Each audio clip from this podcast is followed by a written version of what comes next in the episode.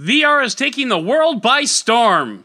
Well, okay, maybe not by storm. It's an aggressive drizzle at best, but still, it's an important to take an umbrella, and that's right about where this metaphor falls apart. Regardless, we've got the world's foremost expert in V R. Okay, maybe he's not the world's foremost expert, but, he, you know, he's a solid top fifty. Whatever, he's smart, I'm an idiot. It's the Benefit of a Doubt podcast.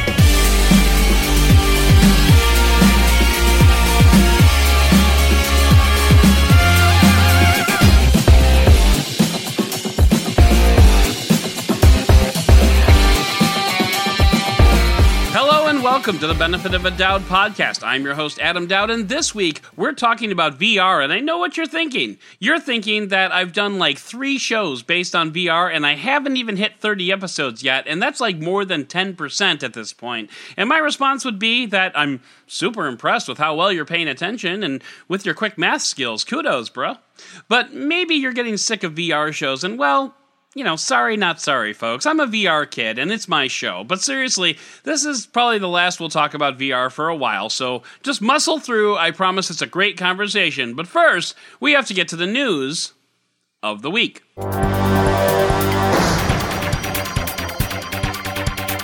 First off, an announcement or reminder, whatever you want to call it. Next week comes my full review of the Google Pixel four a, and you'll recall that I asked you for questions for the You Review segment, and this is your last call. I'll not be taking any questions past September tenth, so if you have any questions you want answered, specifically you, these are questions from you, go to benefitofadoubt.com slash contact or hit me up on Twitter, either at Dead Technology or Benefit of Doubt. D Ms are open. I think this could be a cool segment, and I'm hoping to get a few more questions in before the deadline. Once again, that's benefitofadoubt.com slash contact or D M me on Twitter at Dead Technology or Benefit of Doubt. This is an opportunity for you to make your voice heard. Do it!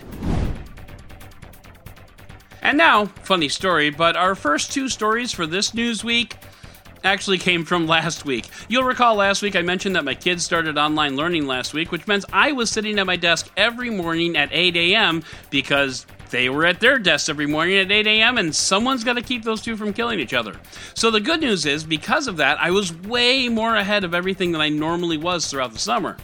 The bad news is I missed out on most of Friday's news because I'd already written it and recorded it by then, so whoops. Anyway, that's not going to be a problem this week, but we're going to start off our week with the end of last week when Amazon debuted its new Halo, a screenless activity tracker and app that's designed to promote a more healthy lifestyle. And there's a lot more here, but the two hero features are the two that are the most humorous, so that's what we're going to focus on. The first is a body fat calculator that Amazon gives you by having you strip down to your skivvies and then take photos of yourself. Wait a minute, I think I've seen this movie, and usually the guy gets impeached.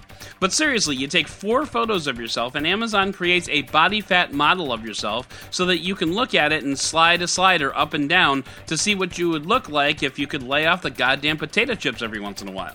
The photos are uploaded to Amazon servers to do the heavy lifting calculations, but then they're deleted off the servers after no more than twelve hours. And by the way, Amazon, a lot can happen to data in twelve hours, I'm just saying. But it also doesn't help that the dude in his fifties that they had demoed this is in better shape than I was when I was a teenager. The second big feature is voice detection, which the Halo can use to determine what kind of mood you were in throughout the day. It then lets you know through the app that you were elated at ten thirty a.m. when you first asked your son to cut the grass. At twelve thirty, when you asked him again, you were happy. Then at four thirty, when you asked him to cut the grass again, you were irritated. And at eight thirty, when it was too damn dark out to cut the damn grass, you were angry. No kidding. I don't need an Amazon band to tell me that. The Halo will cost ninety-nine dollars when it's released to the general public, and the special features I outlined will require a three dollars and ninety-nine cents subscription because it's not about the camera, people, it's about the film. Honestly, the bag full of privacy concerns alone on this device kind of make it a non-starter for me, but I guess if you want a fitness tracker that's not really for fitness, then you can pick up the Halo when it becomes available, and by the way, this is an invite-only system, so we have no idea when that will be. Awesome. Whoa boy, TikTok is in for a ride. Not only has Oracle joined the bidding war to buy the Chinese social media company, but now Microsoft and Walmart are teaming up in a joint bid to buy the service. Meanwhile, you remember the nice white bread American C E O of TikTok that came over from Disney to show how red, white, and blue the service was? Yeah, he just took his ball and went home. When he found out that his C E O ship would turn into a C O O ship at ByteDance and he'd have to move to China, he was like, nah, I'm out. Fair point, but as The Verge is so quick to point out, how did you not see this coming? Still, The Verge actively wonders if whatever company picks up TikTok can keep the flow going with the stiff competition from Facebook, Instagram, WhatsApp, and every other company Mark Zuckerberg owns. And come to think of it, why isn't Facebook bidding on this? Anyway, TikTok is a game changer, so it'll be interesting to see if Micromart or Wallowsoft or whatever can keep the ball rolling. My daughter is hoping so. Donald Trump? Maybe not so much. It's funny how things that you're really big fans of can come back and bite you in the butt. So learned the F B I when in two thousand seventeen it went to serve a warrant on a suspect, and the suspect wasn't home. But the suspect did see the feds approach in their video doorbell, and they were able to call a landlord and a neighbor. So, whoops. And the reason that this is so ironic is because in the past, Ring especially has actively partnered with police departments across the country to actively give away free Ring doorbells and get the community of Ring users to share their videos with police, which police loved. All of which led to my opinion piece on Digital Trends, which is headlined, Police Love Video Doorbells, Except When Doorbells Video Police. Man, I just kill it on headlines sometimes. But there is a bigger concern here. With smart home tech and cameras, because they're not only so cheap but also easy to install, there are concerns that police could be endangered by smartly placed fifty dollars smart cameras. So that sucks, but I guess you can't have your video doorbell cake and eat it too. Man, I really need to go back to Metaphor College. So there's a thing going around the tech YouTube space where bloggers are only allowed to talk about the physical hardware of the Surface Duo, but not the software or basically anything else. It's all under embargo. So all the videos that we're seeing are unboxings and, hey, doesn't this phone look nice? And wouldn't it look even nicer if the screen was actually turned on? Juan Bagnell, friend of the show, wrote a smart piece about the phenomenon about Microsoft very smartly controlling the narrative when it comes to the Surface Duo. And this headline is the result of that. Does the Surface Duo fit in a pants pocket? Let's find out. That's the headline from Windows Central, and while I sense a tongue firmly planted in cheek with that story, this really is kind of sad that this is what the coverage of the Microsoft's innovative new dual-screen, definitely not a phone device has come to. Rumor has it it's because the rest of the phone is, well, let's just say it's not awesome. But we're still waiting for that embargo to lift before reviewers can tell us how not awesome it is. If you're looking for the smartest guy in the room pertaining to all things Apple, look no further than friend of the show, Rene Ritchie. Hey, I know him. He broke down everything about what's going on with Epic and Apple with a predictably Apple slant. He is who he is, after all. But all the same, Rene breaks down the whole situation and how it could potentially be resolved. But most importantly, he uses a particular comparison which had me laughing and clapping my hands. And I won't spoil it, but yes, sir. Yes, sir. Absolutely. You'll know it when you hear it. So check out the link in the show notes and prepare to roll on the floor. The Mandalorian Season two is coming right before Halloween on October thirtieth. We don't really know a lot about what Season two will entail, but whatever it is, Baby Yoda will be there. It seems the only ones these days not calling the child Baby Yoda is Disney, and I think that's likely because that this child isn't actually a Baby Yoda. It's probably a baby from Yoda's race, but who cares? It's adorable as hell. Thank you, Jon Favreau, for the gift that is The Mandalorian and for not making him Boba Fett, because I'm sorry, listeners, Boba Fett is overrated. And before I piss you all off even more, I'm just going to leave that right there and walk away.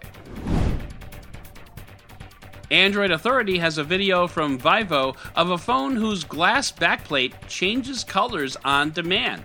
It's really trippy and probably not appropriate for an audio-only podcast, but it is kind of neat. Except once you consider that most people are just going to slap a case on that phone, so no one's going to see what color the backplate is anyway. I'm not criticizing, it's genuinely cool tech, but if that's going to kick up the price of a device, I'd rather just not have it. Or make the backplate something even cooler, like an e-ink display that can stay like a picture or something. Now that would be cool. And probably adversely affect battery life, and you should just shut up about it now, Adam, because you're saying stupid things again. Oh, and talking to yourself, I might add, shut up, nobody asked you.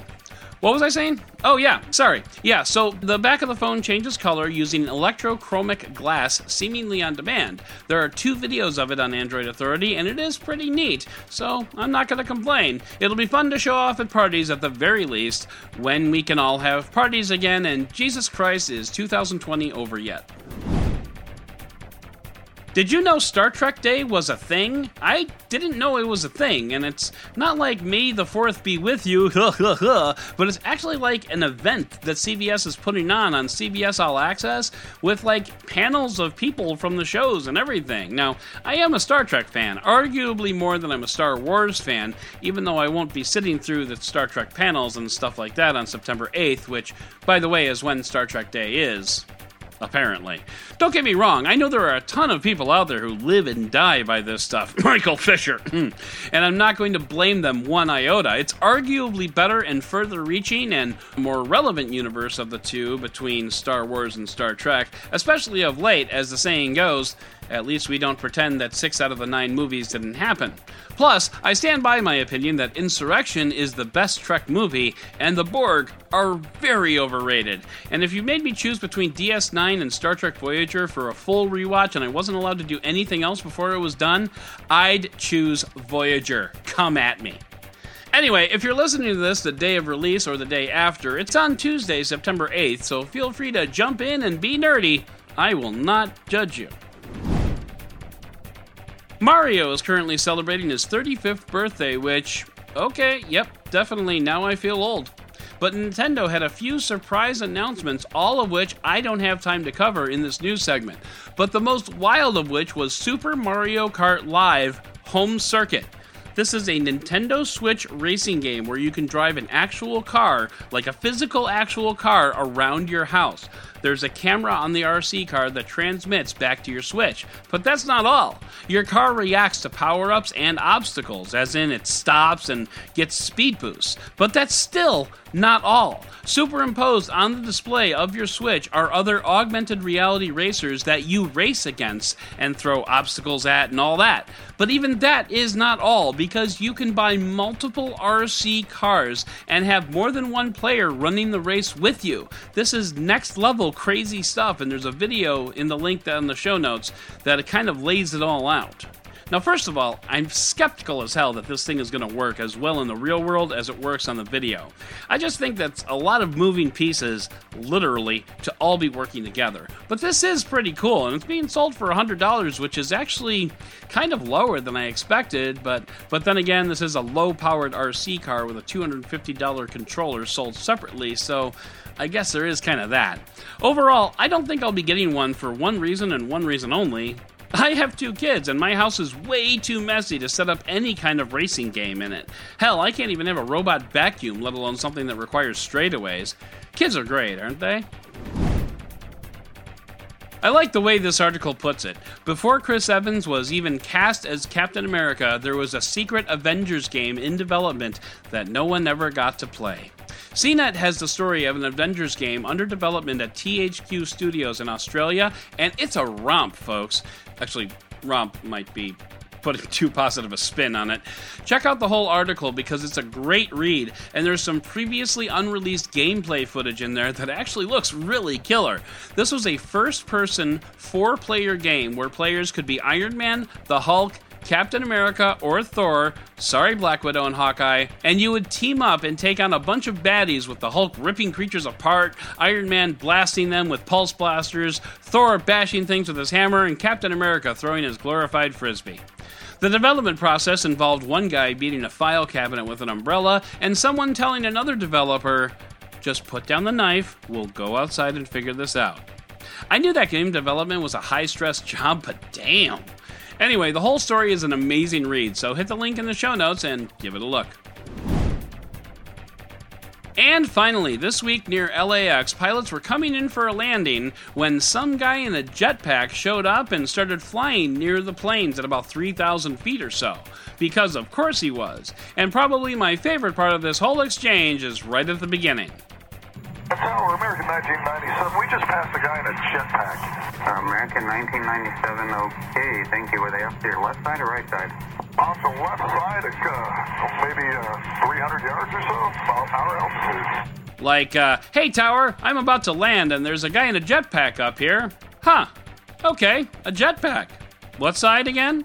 And I really have to appreciate the demeanor of the Tower guy, like, okay, this is weird, but I'm going to roll with it and see if we can fix this. And they do. Several other planes reported the jetpack guy, and now the F B I is investigating, because as cool as it is to know that there's a guy with a jetpack out there somewhere that can climb to three thousand feet, doing that around an airport is dangerous as all hell, both for the jetpack guy and for the planes themselves. They wouldn't even let you fly drones within five miles of an airport. Jetpacks are definitely off the menu. And the thing is, I can't remember who said this, but someone did, and it wasn't me. But the thing is, jetpacks are flown by smart people, as a general rule. Like, the people that can actually put a jetpack together and or fly one have to be on the intelligence side, so what the hell are they doing at an airport? It's just so weird and so stupid, but mostly weird, and I kind of want the feds to catch him, not only so they can identify him, or her, sorry ladies, but I want to know who it is so we can try to figure out why such a smart person can be so incredibly stupid. Only in L A.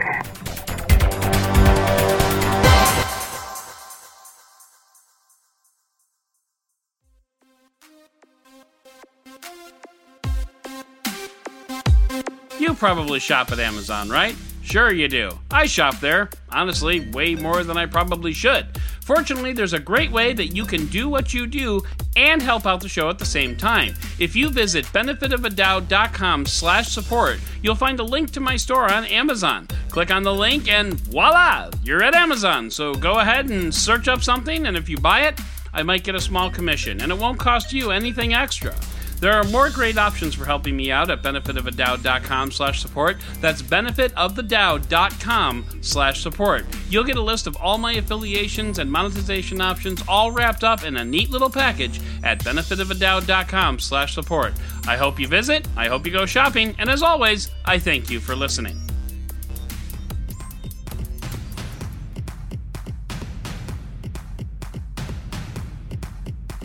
On this week's Tech Yeah segment, we have a trio of charging tech from Anker, and they've all made my life quite a bit easier. The first up is the Anker PowerWave Alloy Pad. It's a fifteen watt wireless charger that connects with a U S B Type-C connection. Believe it or not, it's the first wireless charger that I've gotten that actually connects with a U S B Type-C connector. The PowerWave Alloy Pad is a black disc with a silicone ring around it that grips the phone in place, and it's really fast at wireless charging, but if I'm totally honest, it's also kind of finicky with the coils. The L G V sixty can sometimes take a few placements to get everything to line up just right. The base is made of aluminum, which gives the charging stand a really premium look and feel. The unit I have is black, so it goes with just about everything, and I use this thing like every day. The second is a GaN charger. I've talked about GaN in the past. This GaN charger is a slim boy, black with a textured outside covering. It has one U S B Type-C output, capable of forty-five watts of charging. forty-five watts isn't the most you'll find on the market these days, but the plug itself is very slim at just zero point eight inches thick, with a plug that folds up into the body. If you need a high wattage charger, GaN is the way to go, and this is a good choice. Finally, Anker sent me the ten thousand milliamp hour PowerCore three Sense ten K charger. This one has two outputs, U S B Type-A and U S B Type-C, capable of power delivery at eighteen watts. The version I have is blue, but it also comes in coral, which is hot looking, if you dig pink, that is. The outside is covered with a fabric feel, which makes it nice to hold, and it's super slim for ten thousand milliamp hours, so it just easily slips into a backpack pocket. All three of these devices are linked on benefit of a doubt dot com, so you can pick them up there. I recommend them if you happen to be in the market. And as always, if you pick one up from my link, I'll get a small commission as an Amazon associate, but it doesn't cost you anything extra. But you are helping out the show, and I thank you.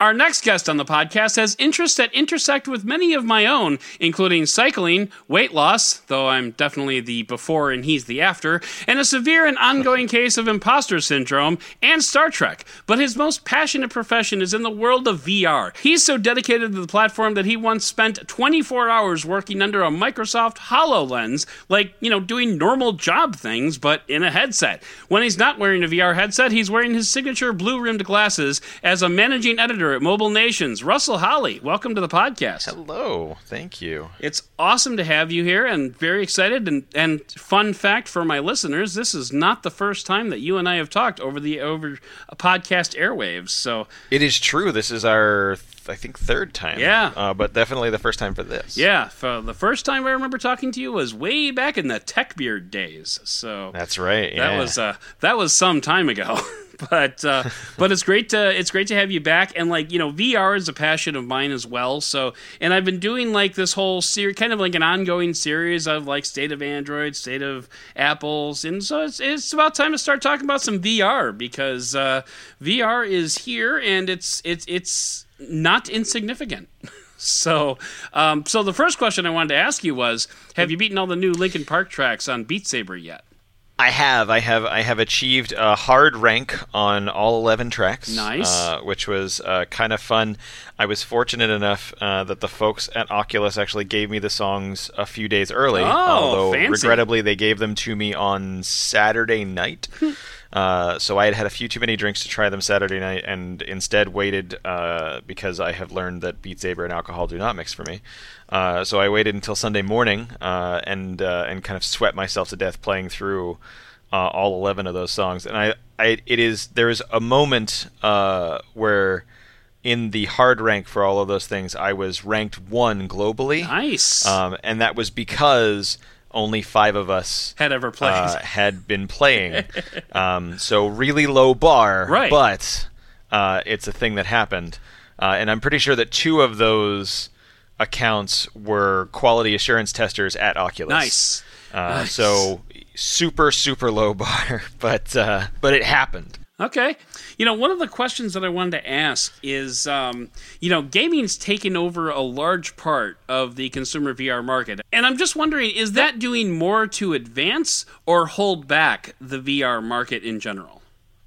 Well, so I, I think about it this way. I think that having the V R headset as a as a gaming-first platform means that there are a lot more creative people who are likely to pick it up and experiment. Okay. Um, you know, if, if this was a, uh, you know, uh, kind of corporate-y first experience like you see with HoloLens or with some of the, the more professional V R, uh, you know, tools, um, then, then fewer people who just have a, like, hey, this is a fun idea kind of thing would pick it up.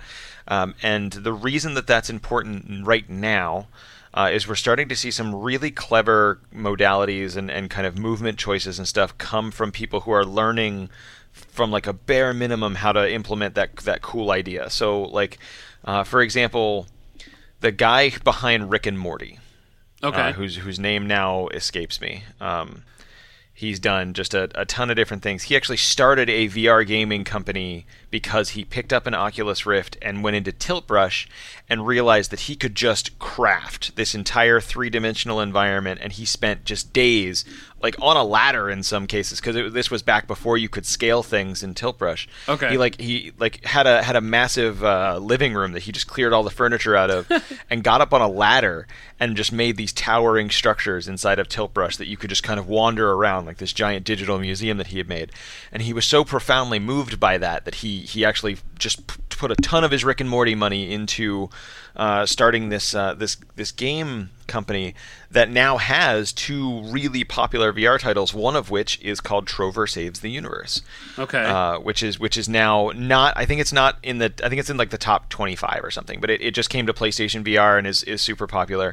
Um, but because of that story, uh, one of the guys from Sony who was working on a video game Uh, building lab where you could kind of build your own game designs uh, inside of this really kind of trippy uh, system called Dreams. Okay. Uh, and the whole idea is that you can kind of go and like make your own game inside of this game, and then you can give that game to other people to play.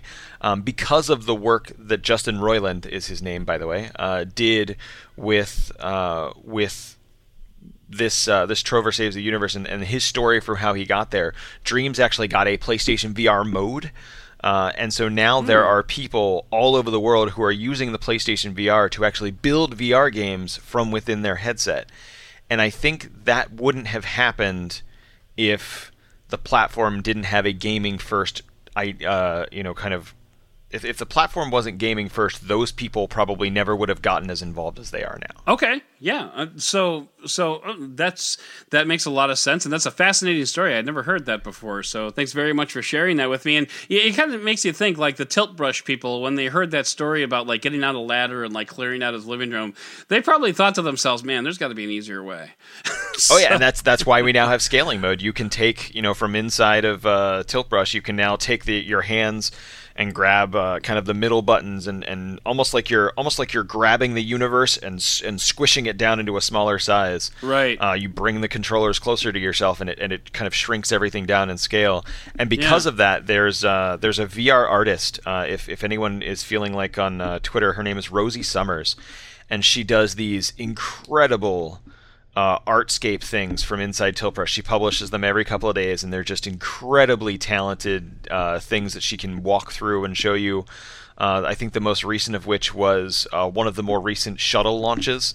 Uh, okay. She actually took a screenshot of one of the recent uh, shuttle launches as it was entering, or as it was leaving the atmosphere, and, and the primary booster was detaching, and the rest of the rocket was going into space. She actually captured that moment in V R, in Tilt Brush, that someone can now import and walk around. Oh, that's cool. Uh, and it it's just incredibly dynamic and clever, and, and uh, yeah, so the, the work that has been done in Tilt Brush to make it something that artists can just build incredible things with, uh, I, I have a strong appreciation for. You know, that kind of reminds me of that scene, I don't remember what episode it was, but in Star Trek, where uh, they're watching the uh, warp core explosion in like super duper slow motion. Yeah, Picard, that's right. Picard draws that little smiley face in there and starts, yep. yeah, okay.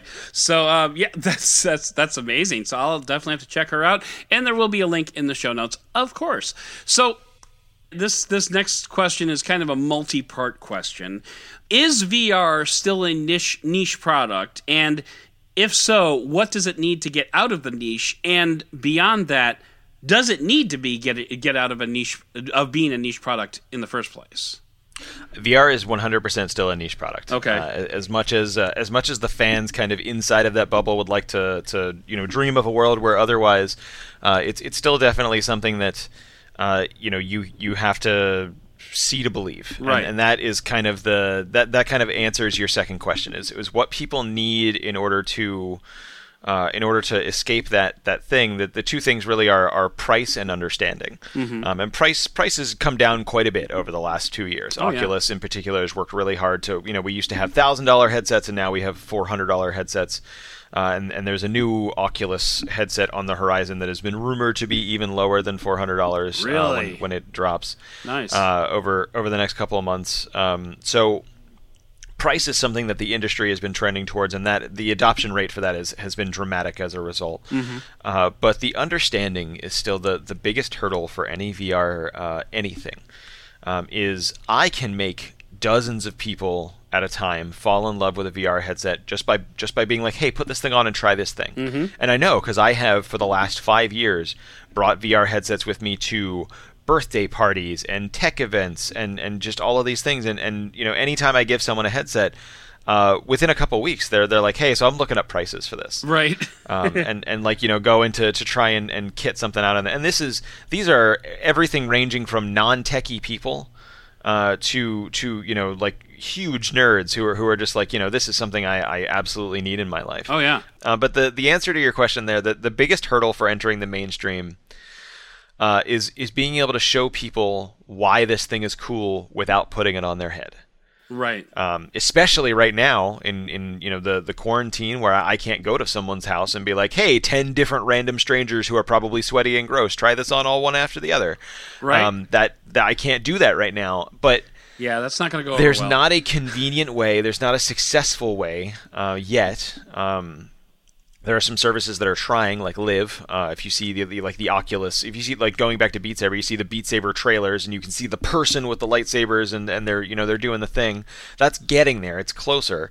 Yeah. Um, but y- until we can show someone why V R is cool in a way that they get, without putting the headset on, um, I think it's probably still going to be pretty niche for a while. You know, once once they've solved that, and there there are a couple different ways that people are trying, but once once you combine that, you know, the, the that snap moment where someone goes, "Oh, I get it." Once you can do that outside of the headset and the price point is is reasonable enough, then I think that's when this stops being a niche product.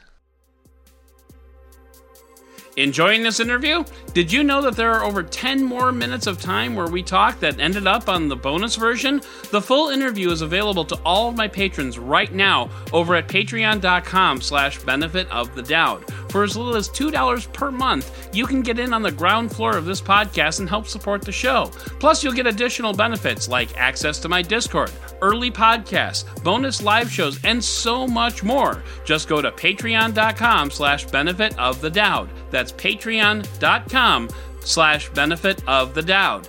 And if you don't want to be a patron, that's okay too. Full interviews become available at the beginning of each new month. So, for example, trimmed interviews in January will have the full versions on February first. I don't want you to miss out. Just head over to patreon.com slash benefit of the doubt and you can listen to the full interviews even if you don't subscribe, because I still want you to love the show. There are more great options for helping me out at benefitofadoubt.com slash support. That's benefitofthedoubt.com slash support. You'll get a list of all my affiliations and monetization options all wrapped up in a neat little package at benefitofadoubt.com slash support. I hope you visit. I hope you take in some full interviews. And as always, I thank you for listening. So, like, how did we go from, say, like the Microsoft HoloLens? How do we go from, like, you know, a, a tech demo where aliens are bursting through couches? How, how do how did we get to where we are today, where we have fully wireless? Like, we went from we went from an area where, like, you had to have, like, a computer with, like, super long cables, and, like, now we're getting a much more stripped down version with the Oculus Quest. You actually said something there that makes a lot of sense. Uh, one of the words that you said, and you may not have even done it intentionally, but you called it a stripped down experience, right? Um, and and it is, it is exactly that. We the, when when Oculus uh, and and H T C both uh, to their to their mutual credit uh, started doing research into what it was people wanted.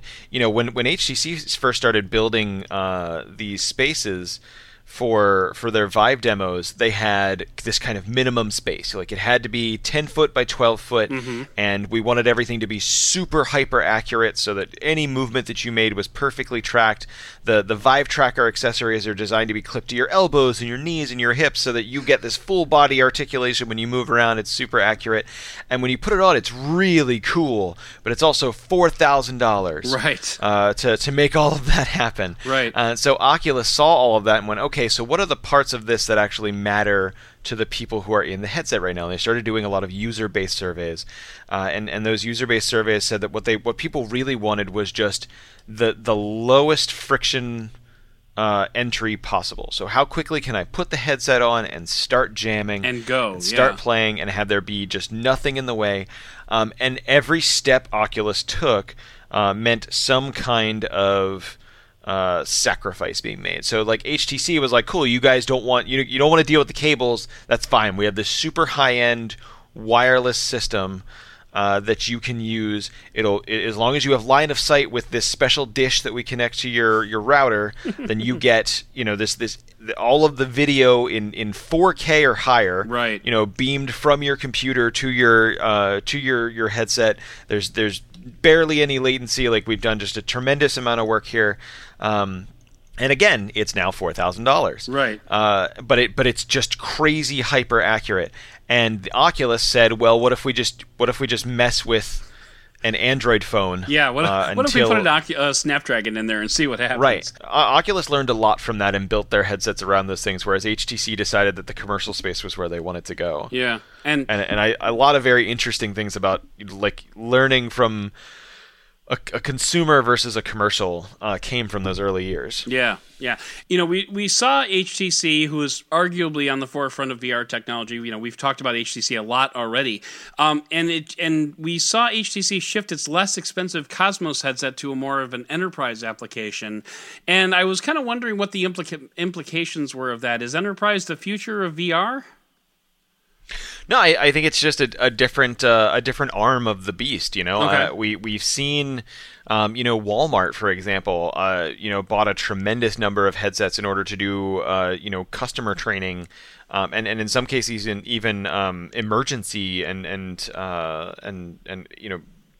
rapid experience prototyping and things like that for its its store members, mm-hmm. so that you can put on the headset and, and you know have someone come up and, and talk to you in the headset and kind of navigate that, um, you know. But but from that, you know, there there's also people who do just incredible amounts of design uh, inside of V R headsets. You know, there there are a lot of shops now.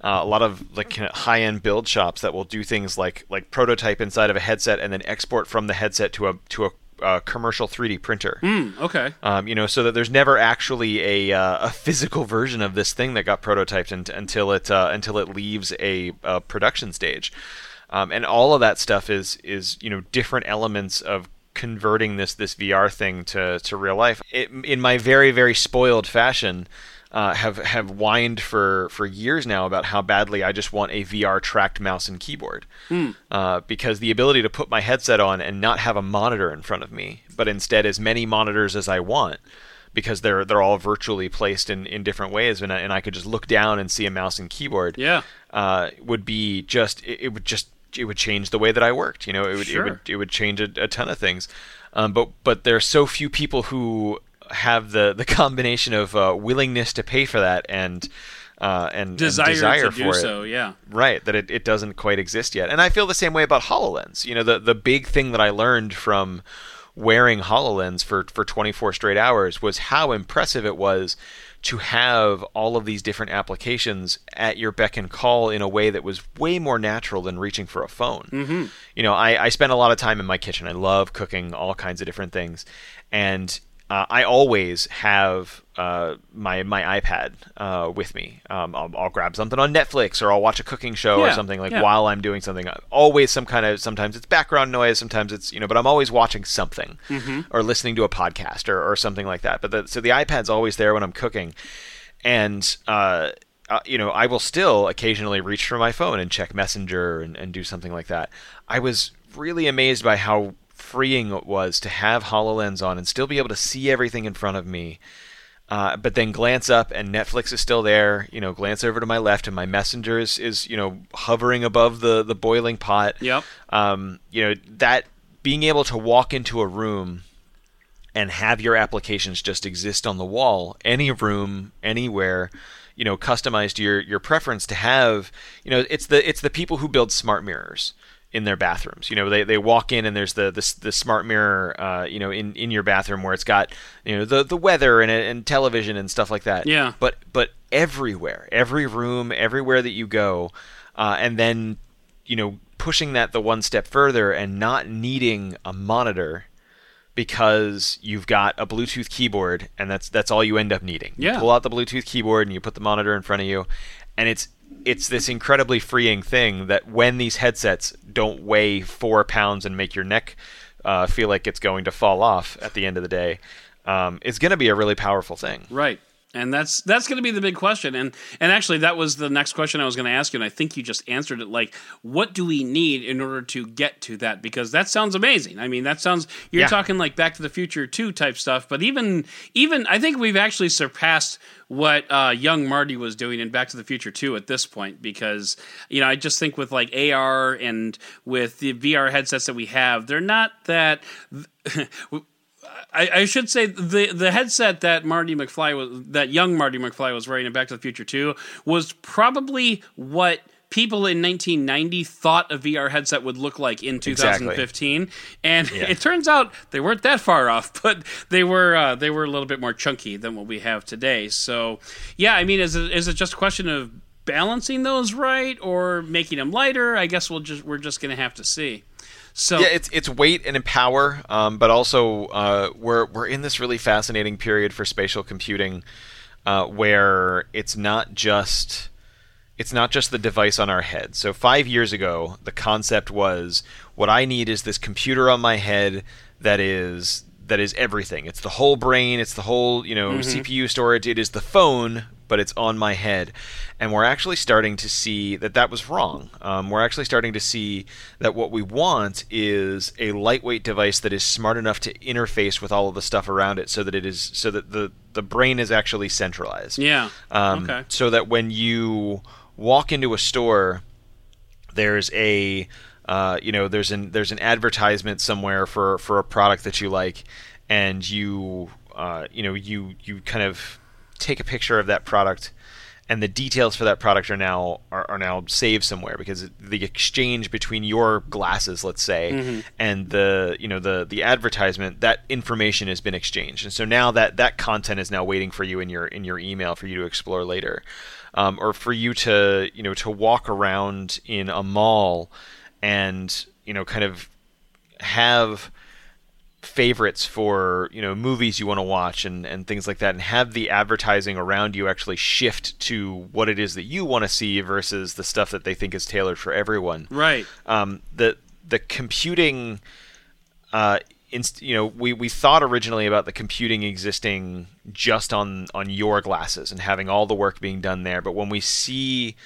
Uh, kind of the next stage, everyone's so excited about the um, the the speed of five G networks. Mm-hmm. We hear a lot about how, you know, the, the thing that's going to change five G is, it, like, you, anytime a new five G phone comes out, the first thing that happens is some goober from Verizon or T-Mobile runs a speed test on the phone and, and look at how many gigabytes this is. Right. And honestly, that's not that's not the thing that matters. No, it's not. Um, the the speed is not. The mesh networking that comes with five G is tremendously more capable of, of making this kind of ambient computing thing happen. Yeah. Um, where all of these devices are talking to one another without, you know, right now, if we have ten devices in a room and we want them to talk to each other, they reach out to the router and then reach out to the device and reach back to the router and reach back to the device. Yeah. And it's this kind of back and forth thing. Right. The five G network allows for an over-the-air mesh network, so that my my glasses are actually talking directly to your phone, the, the the computer that I'm in front of, or my phone, or you know yeah. whatever the thing is that I wanted to interact with. And so when we get closer to ambient computing, it becomes less necessary for the computer on your face to be this super powerful thing with a battery that's capable of driving it. And what actually becomes important is that it just be powerful enough to process be a data. part of that larger network and be able to pro- yeah, be able to process almost like Display almost like an data, Apple Watch or, yeah. or a smartwatch. Yeah, yeah, yeah. You know, the you know, we joked before about how, you know, having a smartwatch on your face was, was basically what Google Glass did. Mm-hmm. Um, but I th- it was just a little too early. You know, if you had a mesh network across the world where you could interact with your car. Uh, you know, if you could, you could say, you know, people who own a Tesla and, and Apple's glasses, for example, um, you know, if Apple's glasses were to come out tomorrow, there's no doubt in my mind that one of the first features that those, you know, who people who could afford a two thousand dollars set of glasses would, would want is the ability to go, where's my car? Right. And just by saying out loud, where's my car, the mesh network between the glasses and the car Uh, you connect to one another, and you now have a walking set of arrows like you're in a video game. Yeah, yeah, I see where you're uh, going. That, that leads you to your car, and, and it's because of that mesh network that's happened. So, yeah, I, I, I think, you know, I five years ago, if you had asked me this question, you know, as a, as a Google Glass wearer at the, uh, you know, back when that was a thing, I would have said, yeah, we just need processors to be more powerful, we need a battery to power it, and we need it all to be lightweight enough that it all fits on your head. Now, I, I think a lot more towards ambient computing. You know, I think a lot yeah. more towards a set of pretty lightweight glasses that aren't aren't as aren't anywhere near as powerful as my phone. Right. Um, because they don't have to be. But are capable. Right. They're, they're instead capable of existing in this kind of mesh network where the, the computing is happening elsewhere. That's fun. And actually, my final question for you was, what's the next big big thing in V R? And I think we just talked about that. So, and I and, and also at this point, I think I've kept you a lot longer than I promised I would. So at this point, I'm going to go ahead and roll out the red carpet for you, friend. And I want you to tell everybody, like, where they can find you on the internets if they were so inclined. Yeah, so you can find me. I'm uh, at Russell Holly on pretty much everything. Okay. Uh, Twitter, you know, Facebook, all of those things. Um, I probably do most of my random tech musings on Twitter, I think, as as most of our ilk tend to do. Yeah, yeah, that sounds that sounds about right. Well, thank you very much, Mister Holly, for coming on and for learning us all about V R and where it's coming from and where it's going. And uh, that was uh, that was amazing. Thanks, uh, thanks again for coming on. yeah, thanks so much for having me, man.